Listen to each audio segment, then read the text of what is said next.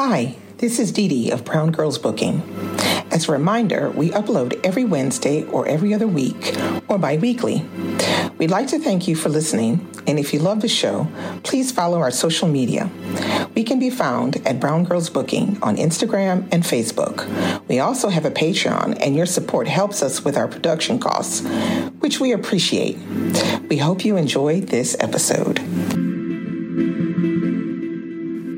Hi, I'm Dee Dee. And I'm Christy, and we are Brown Girls Booking. And this is a show from two readers looking for known and unknown narratives in familiar and unfamiliar spaces. We're two girls reading literary fiction widely. If there's a topic or theme that's been written about, then it's a topic or theme we want to talk about. So this week, we are discussing The Enchanted April by Elizabeth von Arnim. And this is in keeping with our books of the decade, which are books read that were written in the 1920s. And this is also set around that time after the First World War. Yeah, mostly in Italy. Yes. The beginning is in England, and then we move quickly to Italy. And that's just the charm of this particular novel. I think if this novel would be a song, I would say it's a little ditty. Just nice. Such a delight. And, and we've both been extremely pleased by this because we just stumbled across this novel. I, I don't know about you, but I never heard heard of it? Obviously, I've never heard people have. of this novel, but I've heard of the author's name. So okay. I hadn't put anything together. So I can't say, you know, that I have read anything by this author. And so having read The Enchanted April, I feel like, yeah, I would like to read something else by her. Yeah, this book was highly readable. We follow four, four British women. women. of differing class. Mm-hmm who respond to an ad in the paper to rent a castle in Italy. It's for April. And yeah. the first two women, Miss Wilkins and Miss Arbu Arbuthnot, that decide to rent this castle quickly realize maybe they should have some other people rent with them so that it'll be cheaper for them. Yes. So they go on this journey. It's 1920s Airbnb. It's really good. Yeah, it's like Airbnb. so they find these other two ladies, the lady Caroline. Yes. Who's just kind of chic, young, smolderingly attractive. All men's heads turn when she comes into the room. She basically wants to get away from her, I guess you could say her overly active social life. She's expected to be at all these parties and she just wants to go somewhere where she can just be forgotten if possible. You know what I thought about with regard to Lady Dester, Carolyn Dester, and what she was going through in my mind is suffering from something that was only ever attributed or is typically attributed in literature to rich men of means, which is ennui. Exactly. She's suffering from ennui. She is bored with her life disdainful of her life because she's oh. so beautiful. She's aware that the things that are given to her and the ways in which she's interpreted is only done so through the lens of this beauty. And so she wants to retire from yeah. the society, the privileged society that she is a part of. I like though the way she calls people grabbers. yeah. I thought that was it's so it's funny. So true though, though. She's like, she looks at somebody and goes, Oh, he's a grabber. He's a grabber. He's She's a grabber. a grabber. I so enjoyed the use of language and the turns of phrases yeah, in this good. particular book. And every single character has their own intonation. So, like with Carolyn Dester, it's grabber. It's genius because you could say that today. People do, because what she really means is a hanger on. It's just like you can't get away, you know, kind of thing. So, if, if I had to rate based on societal construct of class, yeah, Mrs. Fisher is next in line in terms of upper crust yeah. after Lady Dester. Mrs. Fisher is clearly landed gentry. So, so yeah. like in olden times, she would have been like the daughter of a squire. She's always name dropping. She's yes. very critical when others don't, you know, they're not at the standard in which she thinks they should have. And she is a vestige because she's older. Mrs. Fisher's time, her heyday was the age of innocence yeah. time. She came around and came of age in the 1870s. Or 1880s. And so the names that she drops have fallen out of fashion for these younger people. And these women, the one who she disdains the most, Lottie Wilkins, Lottie Wilkins, seems to be the one who is the most read and who cottons on to the name dropping of her. Also, the most in tune to what people want and what, what they're doing. Like yes. she's not, she listens to what people say. She takes all the cues. Fisher, she does the exact opposite but she's not really listening to what people say. She's rude. It's so funny because Mrs. Fisher and Mrs. Wilkins are foils of one another, yeah. right? And Mrs. Fisher sees Lottie Wilkins as rude, where what Lottie Wilkins really is, is honest and compassionate. And, she just has zero time for anything that's not the truth. Yeah. And she's not given to subtext. Whereas Mrs. Fisher is genuinely rude and snobbish. Yeah. Yeah, I like the fact that you have these four women. None of them is perfect. They all have something no. a little bit, you know, off or snide like or sanctimonious. Like that's, that's, good because in this kind of a novel, you're going to expect it to be so cut and dry, like, oh, she's good, oh, she's bad, or whatever. Yes. It's not like that at all. I feel like it's very realistic because the author gives us the layers that we need. You know, you don't just get gray, you get shades of gray. She does that really well. It's more believable what we're reading reading. She also does a really good job of bringing to the forefront the truth of any situation where people who don't know each other live together. The first person who kicks off the idea of renting this castle is Lottie Wilkins, Lottie Wilkins. who is the member of the same ladies' club yeah. as Rose, who she knows from church, who works with the poor. And she, in the club, has read about this castle and sees that Rose is reading about it as well yes, and says, Let's yeah. do this. We both seem miserable and Rose is just like, I don't know you. So what I would say is Lottie is like the seer. Her inner eye is really working. When she gets to Italy, it's exercised with much more, more, compassion yeah. and, and much more generosity, but it's functioning when she's in England. And she uses that inner eye and hones in on the misery of Rose and says to Rose, let's do this thing. I see that you're looking at this trip. Yeah. I know you from sight. Yeah. I know you don't know me from Adam, mm. but let's let's do this. And Rose Arbuthnot eventually says, okay. I feel like going away for all four women, because I think this is like the major theme in the book, is an awakening to some sort. We have Lottie, who just has no regard for anything but the truth. She's probably the smartest one in the group. She's the most intelligent. She's able to read everyone there. Like yes. there is nothing getting pulled over her eyes, you know? No, she's like, oh, I see the situation. Now let me do the read and now let me act accordingly. Yeah. Once she hits Italy, Lottie has said to herself, I am truly in heaven on earth. Yeah. There is, is nothing mm-hmm. that is going to take away from my experience in being in this beautiful place and experiencing every beautiful moment. She's the definition of living her best life. Yeah. And I feel like everybody should strive to be a Lottie. Yes. Because I think you could live life better if you could strive to be a Lottie because she's someone who is recognizing what other people need, but she's not letting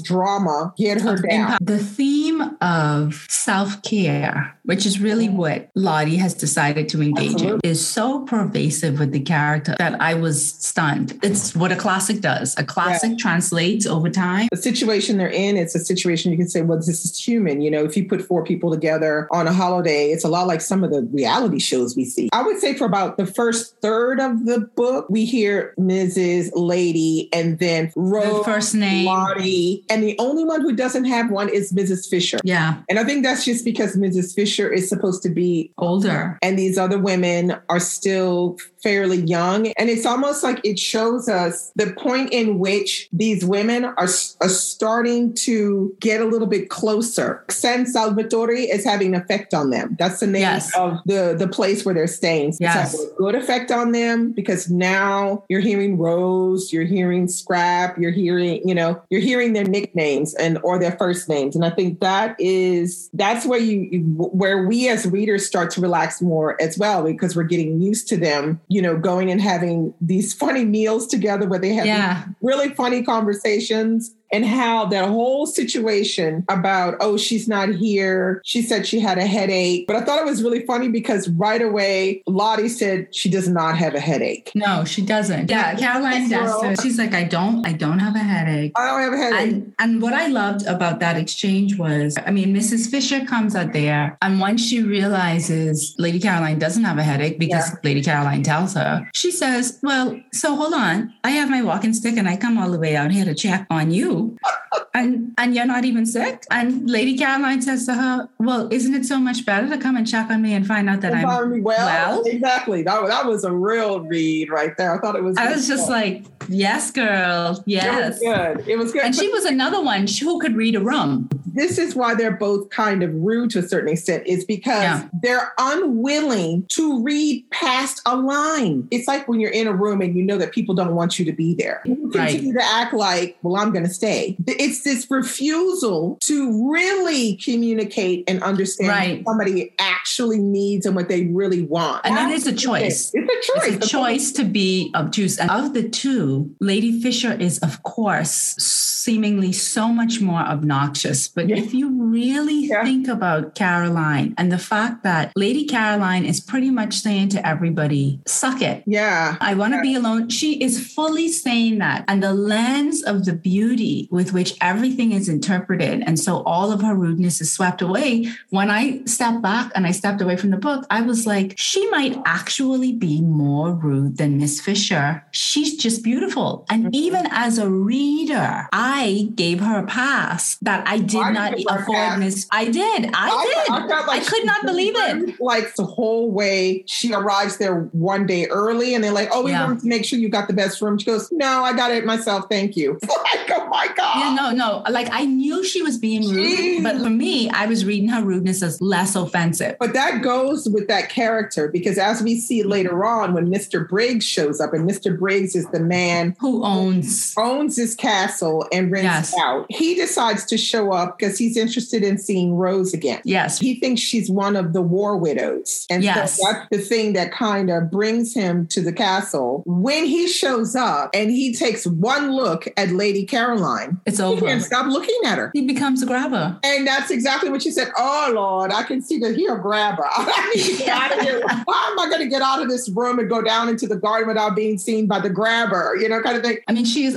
she's constantly surveying the room to see what people want of her. It is justified. The reason she's doing it is because people want stuff from want her. stuff from her. They always want something. Yeah. Especially um, men. Speaking of men, one of the first dinners that all four women sit down together, and Lottie Wilkins says, because she's so infused with beauty and love and generosity, I've been cruel to my husband. I've been as exacting as he has been. And her husband is very exacting. So her husband in England is a lawyer. He's stingy. He yeah. makes her save this nest egg of her own money. And she she's choking in the severity of their marriage and yeah. the formality of their marriage yeah. and his dismissal of her on all levels. And so she concocts this plan to go away and tells him that the trip in, in Italy is actually an invitation that she got from Rose. While on the trip, very shortly into the trip, I want to say day two or day three, she says, I have to write him and invite him to come. Yeah. I've been mean to him, but the conversation about men come up. And Carolyn, Lady Carolyn, is incredibly interested in this relationship that one can have with another person who seems so disinterested in their mate because that is not her experience. Mm. And Fisher sensibilities are being offended because she was yeah. just like, why are we talking about marriage in this way? Why is Lady Carolyn in next to nothing? And she mentions Lady Carolyn being in next to nothing and, and how harmful it can be. And drinking too and, much wine. And Lottie then says, Isn't it funny how, in the absence of men, there's almost no way that women can be harmful? Exactly. Which I thought was very telling because in my mind, I read it as sexuality. But then I also thought to myself, the irony of that statement is typically the way that women can be mean to each other. It's less harmful if the facilitation of men aren't there. And so timing is important in this book because ultimately Lottie Wilkins' husband does come. Does come. But yeah. when she has established herself much more as the kind of individual individual whose confidence and sense of self cannot and will not be shaken. Mm. And then her husband comes. And I loved when he came in and how he came in. He is in a state of undress. The writer takes off all of his clothes. He's like in this bathtub. He's supposed to keep the water running or explosion or something.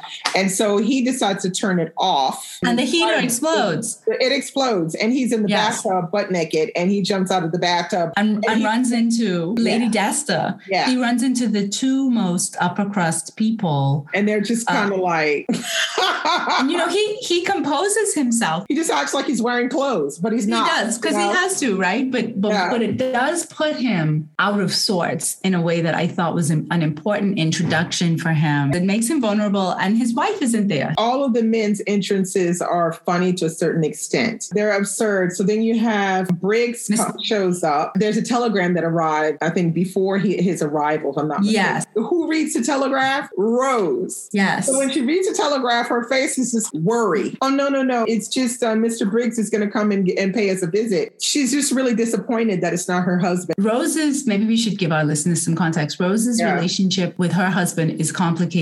They in, don't have a relationship anymore. Yeah, they, they have different lives. Yeah, They're estranged. He's sort of like a romance writer. So he writes about yeah. the mistresses of royalty. so I expected that, some titillating things in there. Yes, that's what bothers Rose. You know, like you know, God wouldn't like if he could read these terrible things, he wouldn't like them, kind of thing. But she mm-hmm. desperately does love him. Yeah, she does. She doesn't know how to convey it. Yeah. And Lottie, Lottie, who has written her husband, has had her husband come, has had her husband not be wonderstruck by the beauty yeah. of Carolyn Dester, mm-hmm. and almost speaks into being a renewed relationship with her husband because yeah. she expects the best of her husband. And so then her husband actually puts forth his best. He comes there yeah. with all of these intentions that he is at first acting out that then becomes the truth because he's just like, I am grateful to Lottie. She is incredibly intelligent. She is so beautiful.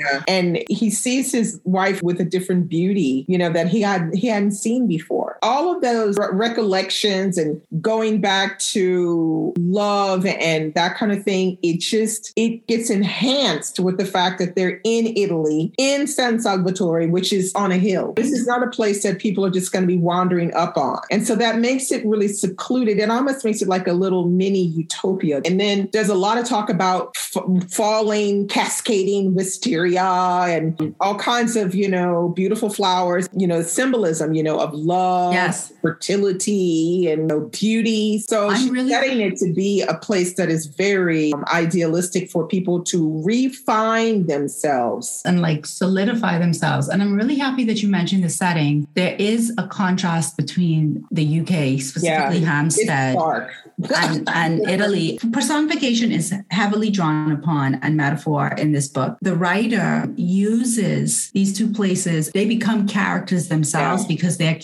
characteristics yeah. are kind of like a demarcation. Lottie before and Lottie after. Lottie after. Lottie, all Lottie, have like that. Every everybody has that. that. And now we have this cast of four women and the men that they are attached to and the ways in which the constraints of society are removed because they have each removed themselves from society. It's just the the four of them now. And then you add the three men and there's some changes that happen. And even Ms. Fisher changes. What I loved too was these four women get to have this time together where the initial foundation of the change gets made before the men come on the scene. Yeah. So that when the change happens, there's some internal stuff going going on in all of them. It's not about the plot. The connection between these women and yes how this holiday changes them. And this is what changes a lot of people sometimes. Going back to that first dinner where Lady Fisher's sensibilities are offended so deeply because. Lottie is openly talking about the complications of her marriage. And I will never, ever read or hear in a British accent the word really, really,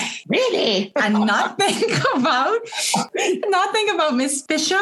I was like, oh my goodness. If the word really could convey Yeah. anywhere and anytime as much as it conveyed coming from the mouth of that woman during Yeah, that dinner, everybody's listening. It Yeah. said so much. Yeah. She Really? Because, like in the very beginning, I think it was Mrs. Fisher said, always being there is the essential secret for a wife. Yes, you must show up, see him off. I was just like, girl, look. Okay, girl.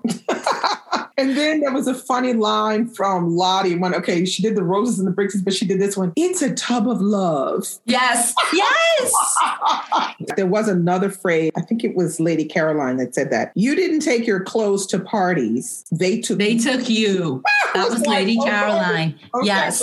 There were some really good lines from from the ladies, but I like the way it was written because you have it written as if you're in the head of each woman at different times. Yes. It's not just told from one woman's point of view. It's told from all of their points of view. You're in their head, and then sometimes you hear you hear the conversations as well. I thought the dialogue was excellent. It was almost like farcical. It was Yeah. pithy. It was back and forth. it's I love actually that something I could see this being done as a theater play. so easily. I, I think Yeah. it won a Tony, You can watch the film on YouTube. which I think I will. It's a it's a BBC production. Yeah. Oh, okay. I think I might watch it and see what they did with that. Yeah, the other um, thing that I wanted to talk about in terms of good. the way that the novel was set up, and again, I'm going to make these echoes. You know, it's not polyphonic in the traditional sense, but because we see the the four narratives, it's Yeah. almost a polyphonic narrative. This this book was just a joy. It was a joy and a delight. Yeah, I'll highly recommend it. I think it's Everybody I highly recommend it for people who are afraid of reading classics Yes. because this one it's very easy to get sucked into the story. Characters are all really interesting. The storyline is not difficult. The book is not long. It's not even 300 pages. No, it is not, but she gets a lot in there. It's very good. And I really do feel like it would be great as a play. The BBC movie, I watched it this morning and I thoroughly You did? it.